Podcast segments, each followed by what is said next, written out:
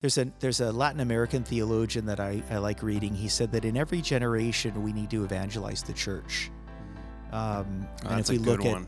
And it's Yeah. a good quote.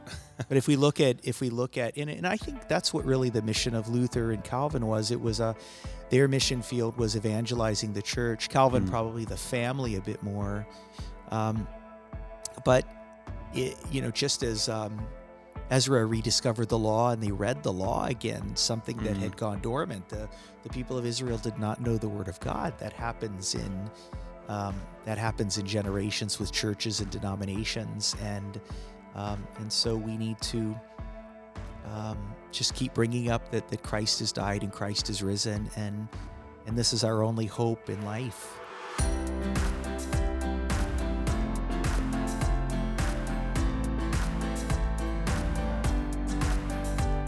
Welcome back to the Sandhills Podcast. My name is Pastor John. I'm joined today by Dr. Smither. Welcome to the show. Thank you. We're excited to have you on. Uh, as you guys know, we've been doing a uh, little bit of a mini series in this season about how to engage other worldviews and other uh, lines of theological thought, whether it be Eastern spiritualism, whether it be uh, Islam, uh, whether it be uh, atheism and agnosticism, and talking about these concepts. And today, uh, we're excited to have you on the show because you uh, are an expert in Christian history uh, and teach that at Columbia International University. And now we will be talking about the worldviews of Catholicism and Protestantism Okay. and talking through kind of the history of that as well as as well as some early church history. Sure. Kind of get in there.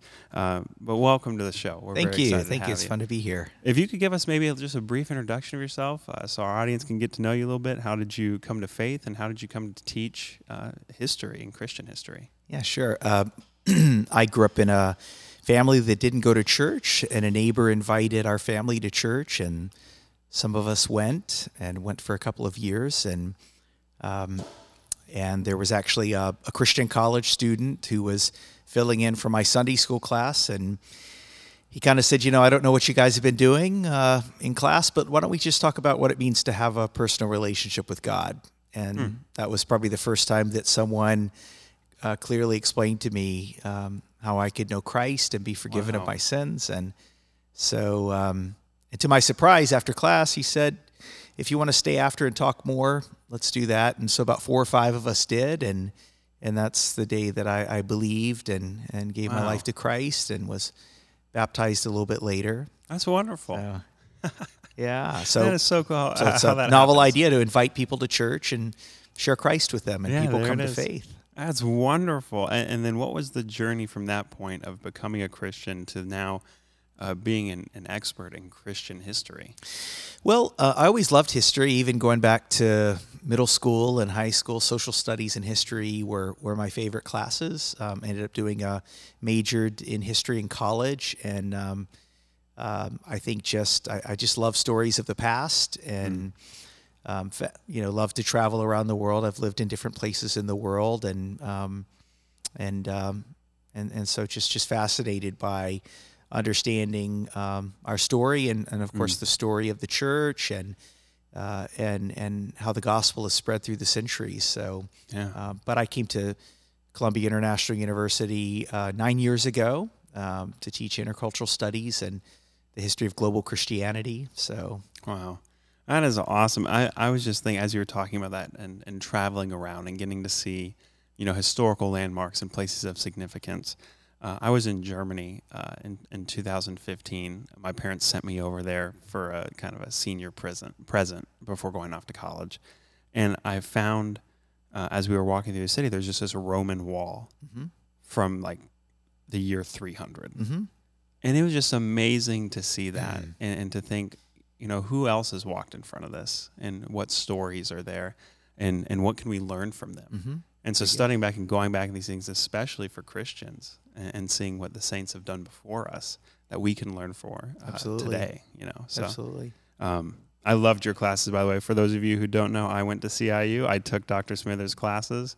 Uh, they were a lot of fun, and I've got some really great resource books now out of Right. it to study Christian history. But uh, so here will be a fun challenge. Sure. Could you give us a crash course speed run on the first 1400 years of Christian history? Yeah, sure. That should take a few days, but um, Well, first thing I would say, I, let, let's let's start at, at about the year 100. So we've we've we've got the close of the New Testament period. Um, if we draw a timeline from about the year 100 to 300, um, uh, Christianity is a global faith. It's spreading very quickly into Africa. Uh, by the year 300, the king of Armenia will be baptized as a Christian. Um, there will be missionaries going to India from Egypt.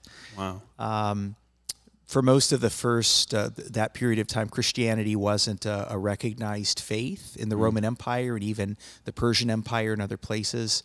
Um, but there was kind of a big uh, paradigm shift in the year 312 when the Roman Emperor Constantine declared his faith in the God of the Christians. Um, and so from there, from about 300 to 600, it's really kind of a clarifying of the church. The church becomes recognized uh, for better or for worse. Um, so inside the church, uh, we're wrestling through things like the doctrine of the Trinity. And uh, so at the year 325 in Nicaea, the Emperor Constantine called uh, a universal church council to, to settle this issue. It doesn't get settled there onto 381. There's another big council that looks at the doctrine of the Father, Son, and, and Holy Spirit. And moving into the fifth century, the year 451 at the Council of, of Chalcedon, that's the trying to sort out the divinity and the humanity of Christ. Um, All the way up to about the year 600, when when the Bishop of Rome was Gregory the Great, we, we kind of start to see the the solidifying of what we would call Roman Catholicism, um, where that becomes the dominant form of Christianity uh, in Europe. Um, after that, um, I will say that that Christianity is spreading throughout the world in the seventh century. At the same time that the king of Northumbria in England is hearing the gospel, the emperor of China is hearing the gospel, and so Christianity is going very far east from Syria into Persia to Central Asia, all the way to to China. Uh, at the same time, Celtic monks are taking the gospel and evangelizing the rest of Europe. The, the Vikings are coming to faith by the ninth century. Um, by the 10th century, 11th century, uh, we start to see a divide, especially between the Latin speaking Western church and the Greek speaking East. Uh, over cultural differences, uh, doctrinal differences. And so in, in the year 1054, there's what we call the Great Schism, where we see the Western Roman Catholic Church splitting officially from the Eastern Orthodox, what becomes the Eastern Orthodox Right. Church. Um, 1095, that was a, a, an important year um, in the life of the church. That's when Pope Urban II announced the first crusades to take back the Holy Land. And so that set into motion hundreds of years of fighting um, between um, Christians in Europe and, and the Muslim world. And global mindsets that we still have playing out today. Absolutely. Absolutely. And so that started a thou- over a thousand years ago. About Yeah. a thousand years ago. almost a thousand years Wow. since the Crusades. Um, but then we we move up toward the Protestant Reformation. Mm-hmm. Uh, we meet reformers like Jan Hus and uh, John Wycliffe, who were had Reformation leanings before the Protestant Reformation. Mm-hmm. So um, I will just say that the way that we um, church historians look at history, sometimes they look at it uh, as the history of doctrine, Mm. and that's part of it. Um, some look at kind of the history of churches and denominations, and that's part of it. Um, I think that uh, the mission of God is what drives all of that. Mission is what goes first, and then the church is established, and then we do theology to reflect on that. So, um, so, so Christianity's always been a global faith. Yeah, absolutely. Uh, uh, about what time? Because you mentioned the the when the Bishop of Rome was starting to kind of become Roman Catholicism, and Rome became the city of Christianity. You know, along with um, Constantinople and the and then Jerusalem in the beginning. And so Pope Urban saying, you know, we're going to go take back the Holy Land. Uh, what kind of happened within that time period that the cities were switching? Because you know, it seems like uh, the history of global Christianity truly is global, uh, but the centers of that have changed. And and so when did and why did that happen? That the Sure. cities were even changing. Yeah, I mean, early on, Jerusalem is kind of considered the first city. You have Jerusalem, you have Alexandria, Constantinople, and Rome. Um, what What's really interesting is when the Emperor Constantine moved this the seat of the the the capital of, of the Roman Empire from the city of Rome in Italy to Constantinople, Right. what is now Istanbul. Um, and he kind of left vacant a place where there was uh, where power becomes filled by the Bishop of Rome and, and wealth uh, comes in there. Um, so uh, that is certainly part of it. Um, there is certainly the Roman Catholic teaching that the seeds of the kingdom were given by Jesus to Peter, and Peter, um, in traditional Catholic teaching, is considered the first pope, the 1st bishop of Rome.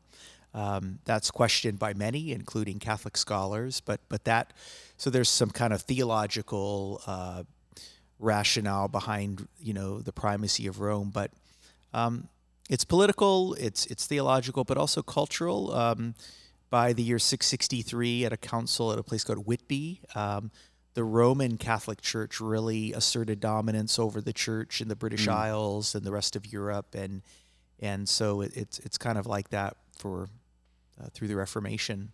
Wow, that is fascinating. So, amidst that environment of uh, the church being on mission for the evangelization, evangelization of the world, uh, but then also becoming tied to seats of power and politics and money and, and these things going around in, in the heart of empires. What are some of the most important theologians from within that timeline that helped set the pace and set the stage for that uh, global evangelization? Yeah, well, my my favorite theologians are are African theologians. Um, so I would begin in the third century with Tertullian of Carthage. Um, he's the one that uh, uttered the famous words, "The blood of the seed is martyr. Uh, the the blood of the martyrs is seed, rather." Oh, um, wow. For the church, um, so he was uh, at work in a time when the church didn't have freedom. Um, he also cared very much about uh, doctrinal purity, and so in a book that he wrote called Against Praxeas, where uh, his opponent was saying that basically God is like one actor in the theater and wears three different masks. It's one person who is Father, Son, and Holy Spirit. Uh, later, this we call this modalism. Um, and he said, no, God is three. And he introduced a word that we would use today, Trinity. Wow. Um, So that was important for for clarifying uh, doctrine. Um, I'd go to a second African theologian, Athanasius of Alexandria, who was Coptic culturally, but but spoke and wrote in Greek. Tertullian wrote in Latin. Um, but Athanasius was a deacon at the Council of Nicaea in 325, and probably had a lot to do with the um, uh, with the architecture of the Nicene Creed. And so when we read words in the in the Nicene Creed that Jesus is uh, uh, God from God, light from light, true God, uh, begotten, not made, of one being with the Father. Um, Athanasius spent a lot of his life uh, defending um, the divinity of Jesus and also the triunity of, of the Godhead. Um, Athanasius did live after, um, you know, after there were Christian emperors, but he often was at odds with uh, with emperors, and he spent uh, about 15 years of his 45 years as Bishop of Alexandria uh, in exile uh, because of um, conflict with Differences, yeah. political leaders. Um, so that's the second one. Uh, third one would be Augustine of Hippo, um, who lived in what is now uh, modern Algeria and spent part of his time in what's now Tunisia. Um, Augustine was brilliant. He wrote works on the Trinity. Uh, he helped to clarify uh, the doctrine of grace, um, or the doctrines of grace. Um, certainly had a lot to say about what is the church. Um, and through his work on the City of God, he he gives one of the earliest um, Christian philosophies of history. How do we understand ourselves? Uh, we are citizens of heaven, but we are pilgrims in the earthly city. And how do we make sense of this life? Wow. So, Man, it's it's fascinating. It's so good to study these things and these people because so much of what we take for granted um, as Christians and, and doctrine is, is built upon these incredibly hard questions that they struggled through and wrestled with and came out uh, with something that we can call doctrine today that we can stand firmly on as our confession and that these aren't just words that they're sitting there in their rooms thinking, oh, this will be fun to write, you know, but they're at odds with the political entities. They're risking their lives in many cases uh, or traveling incredible distances. Uh, Augustine, for instance, often would travel hundreds and hundreds of miles just to preach the word to people who who are eager to hear. Uh, and so these are fascinating stories that we stand on. And and as we look back at these, uh, as it created what we know today as you know Catholicism, what's the first thing that pops into to mind when you hear someone say Catholic today? Well, if you'd asked me that 25 years ago, I would have said, oh, dark and traditional people and with priests and robes and things like that. Um, but the word Catholic literally means whole. Um, so in the church I'm a part of, we're, when we say the Nicene Creed, we say that we are we believe in one holy Catholic and Apostolic Church, and by Catholic we mean universal. It's it's the whole of God's people in all of the world right now, and the communion of saints who have been a part of God's people always. And so, um, so it's the global community of of of worshipers and of Christ. Absolutely. And how has the the Catholic Church, uh, both in terms of the global church, changed since then, and in terms of the the kind of brick and mortar Catholic Church that we think of? How have they changed from these eras? Yeah, I mean, the world's a complicated place and things, it's uneven. but I think uh, I, I would qualify what you're saying by talking about the Roman Catholic Church. And, Ah, yes. And we do start to see, um, and even some of the reformers would talk about Romanism more than the Catholic Church. or the papacy. Um, yeah, or the papacy. talk and, about that, You know, yeah. they had they got a little heated. Yeah, people like Martin Luther had quite some some things to say about the Pope and That's things. right.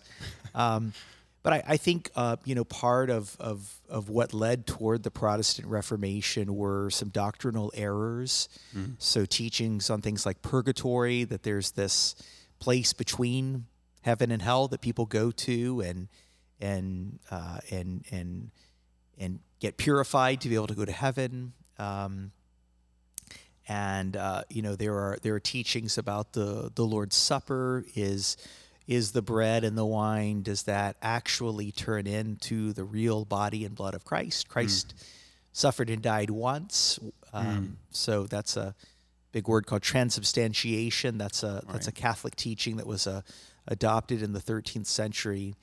Um, so those are some some problematic areas, and I will say that that even am, among Roman Catholics, they were debating these areas, and so there were there there has been reformation within the Roman Catholic Church, Right. uh, not just going outside of it. Um, some of the problematic areas um, in the, in the medieval period, we see churches getting really wealthy, uh, monasteries getting very wealthy, um, and uh, people getting involved in politics. Um, you know, it's easy to criticize that, but in the West today, there are Protestant evangelical churches that are very wealthy, and people get really sidetracked with politics. Absolutely. And so it's not just a Catholic thing. I think it, it could be a human thing. Mm. And again, the, the importance of studying history is to find, oh, because it's so easy to look back and be like, oh, well, that there was a mistake, huh? Yeah. And then we see, well, wait a second. What's happening today that looks similar to these things? Absolutely. History's prophetic. It critiques us and, um, and, and it humbles us. So, Now, how are some of uh, Protestant beliefs different from Roman Catholic beliefs uh, in terms of everyday life? Uh, are there differences or, or are they just different in name? well, I think fundamentally the, the big question, if I sit with Catholic friends, and, and I had a, uh, a student a while back uh, or, or an applicant to our school who was Catholic, and, and we had this conversation. Um, basically, uh, the, the authority and the foundation for what we believe. Um, for most Roman Catholics, um, it comes from the church, and and often it, it the, you know the Pope weighs in as well, uh, and so that's where the, the the final authority is. The Reformation value of sola scriptura that that that Scripture is the final authority for what we believe. Now we. You know what? As Protestants, we care about tradition. When I read a biblical commentary uh, written by an evangelical scholar, there's a lot of tradition of interpretation and things like that. Um, uh, we have creeds. We have the Apostles' Creed and the Nicene Creed and other creeds. Um, but ultimately, it's Scripture that critiques all of that. Of course, with the creeds, it comes out of Scripture. So that's what um, I think definitely sets us apart. Uh, the challenge in the medieval period, when you have teachings on the veneration of Mary, and even sometimes even Mary being prayed to or or or venerated, Mm-hmm. um, were the teachings on um, the body and blood of Christ at the Lord's table.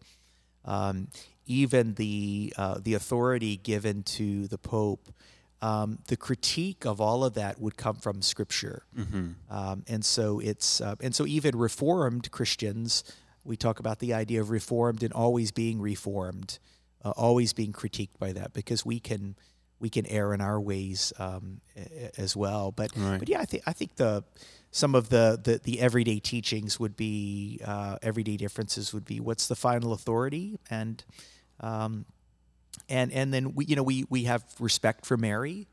Uh, but we wouldn't venerate her as, Right. as some Roman Catholics do in the world. Right.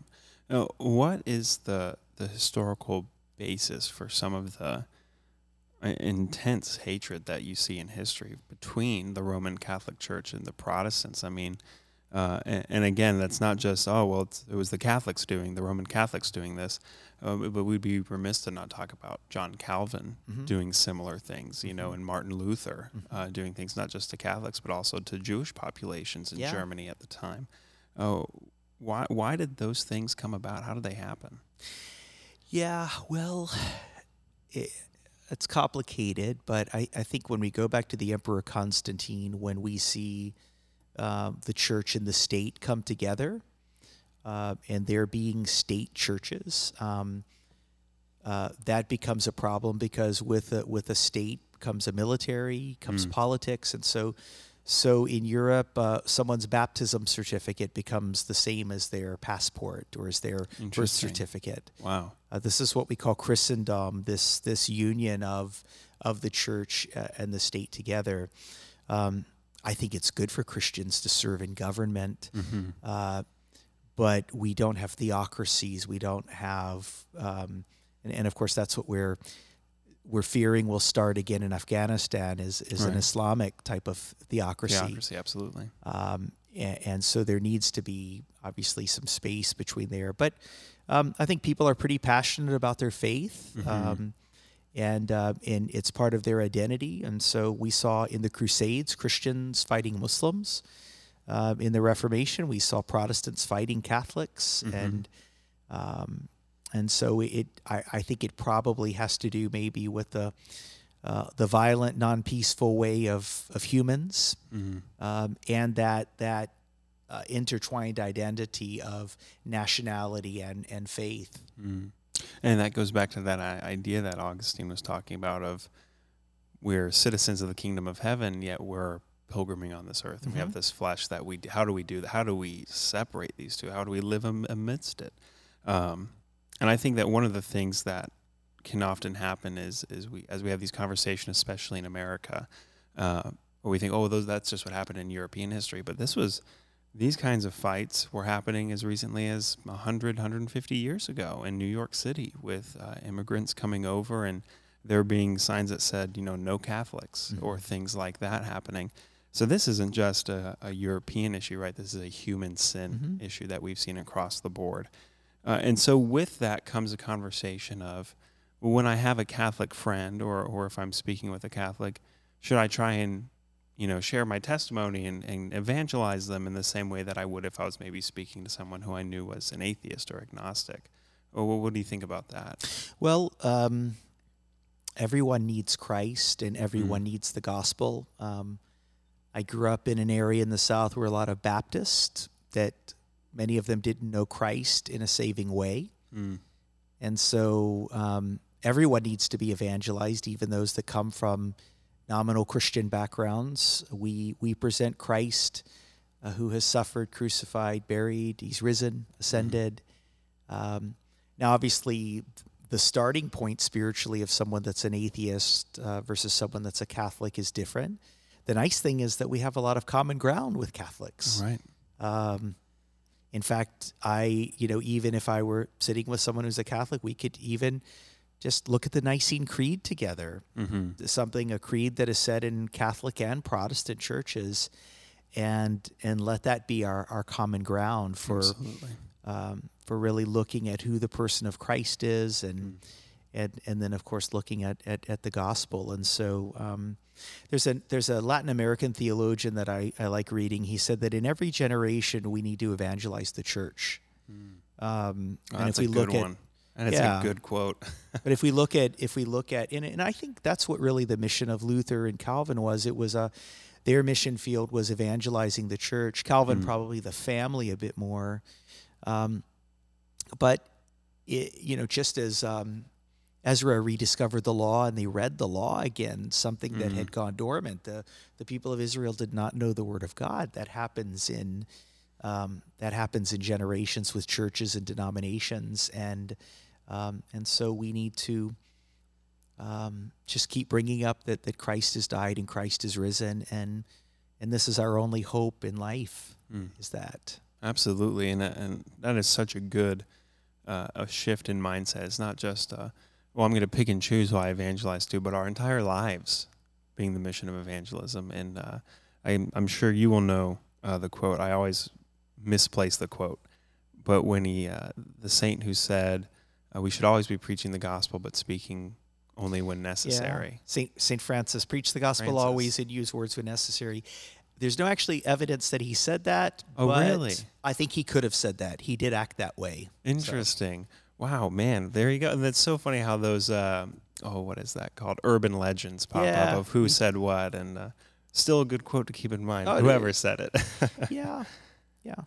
so, how should we approach conversations then when we have these discussions of faith? Uh, you talked about uh, keeping things like creeds in mind. Are there any things that we should, as we engage in these conversations, uh, be like, okay, this is something that we don't need to talk about, or or you know, isn't worth stumbling over, or this is something that we probably should engage about if someone wants to discuss theology. Yeah, yeah. I mean, we always, I mean, Jesus is the center. And um, um, I think I would avoid, uh, you know, whoever I'm talking with that's not a believer in Christ, I always look for common ground. Mm. Um, I wouldn't attack Mary. I wouldn't attack the Pope. Um, I wouldn't bring up all the bad things that Roman Catholics have done in history. Mhm. Um, um, but I, I would I would be I, I wouldn't attack um, or criticize Catholic worship forms, Mm. um, which can be very good. Mm. Um, uh, but I, yeah, I would just begin with the common ground of um, of, of of who Christ is, and I think one of the things that that uh, that that Roman Catholics can be criticized for is is a is a grace plus works Mm. look, and and things like penance and and and doing works, uh, and and I think I think this is where we go back to someone like Augustine, who really emphasized the the the, the grace of God and the sufficiency of Christ. Um, Augustine also said that it's good to hear the sermons of priests. It's good to read what a church council has has uh, decided, but nothing trumps the canonical scriptures. And so Mm. Augustine, you know, an, an early church father, is telling us to read the Bible. Right. And I think maybe one of the best things um, um, that we can do to with our um, with our Roman Catholic friends is encourage them to read the Bible. While I'm saying that, this is something I want to encourage my Protestant friends to do too, Mm. Because I'm finding more and more evangelicals and Protestants don't read the Bible. Right. And then they've gone back to that thing that we talked about in history where it's, oh, well, this is just the tradition that we do and we Mhm. check the box, we show up on Sunday, Mm-hmm. and then it's football by 12:15 Mhm. and then that's the schedule, you know, and um, as I'm reading through Amos right now, Mm. and we're talking about these things, uh, there's a where where God is judging them and he says, uh, you spend all Sabbath saying, "Oh, how long until the sun goes down so I can start selling my weed again?" And I think, well, how many of us are thinking, how long till the service is over till I can go and sit back in my recliner with my chips and dip and watch, you know, the the big game today? And we totally misplace the heart of why we're worshiping together. And I also loved that perspective that you said of finding common ground, really whoever we're talking with, and especially with Catholics, we talk about that concept of, uh, as I heard Dr. Croto talk about once at CIU, theological triage Mhm. uh, where you're figuring out, you know, in the ER they have triage where they go, okay, well this is a severe case, we need to deal with Mhm. this right away, and oh, well, that's not too bad, kind of a skinned arm. We'll we'll let you wait for a little while till we get to you. And that's the same is true with theology. You can do theological triage with uh, people of Catholic background and say, okay, well, here's the core that we believe mm-hmm. in, and like the Nicene Creed you talked about, that we can both admit this to be true, and then we can work from there. Well, if I can add one thing too, um, one of my heroes in church history is Saint Benedict of Nursia, who was uh, who was a monk, and uh, the whole rule of Saint Benedict that he wrote was uh, really framed around listening to mm-hmm. others. Um, particularly, one whole chapter is when you welcome a guest, and he was talking about into the monastery. Um, it's it's listening and being attentive, and so a lot of times in our evangelism, we think it's getting everything we want to say and saying all the right things, but uh, but with anyone, it's it's it's good to begin by asking questions, and mm. uh, and it gives us a better read on, on on maybe where people are and and and what they need to hear. Absolutely. So as we uh, kind of conclude this conversation on how to engage uh, the Roman Catholic worldview and how to even look back at our own roots as a global church and a Catholic church in that sense. Uh, if you could say one thing to every Roman Catholic wondering about the Protestant faith, what would you say to them? Um, yeah, I would say Protestants really care about the Bible.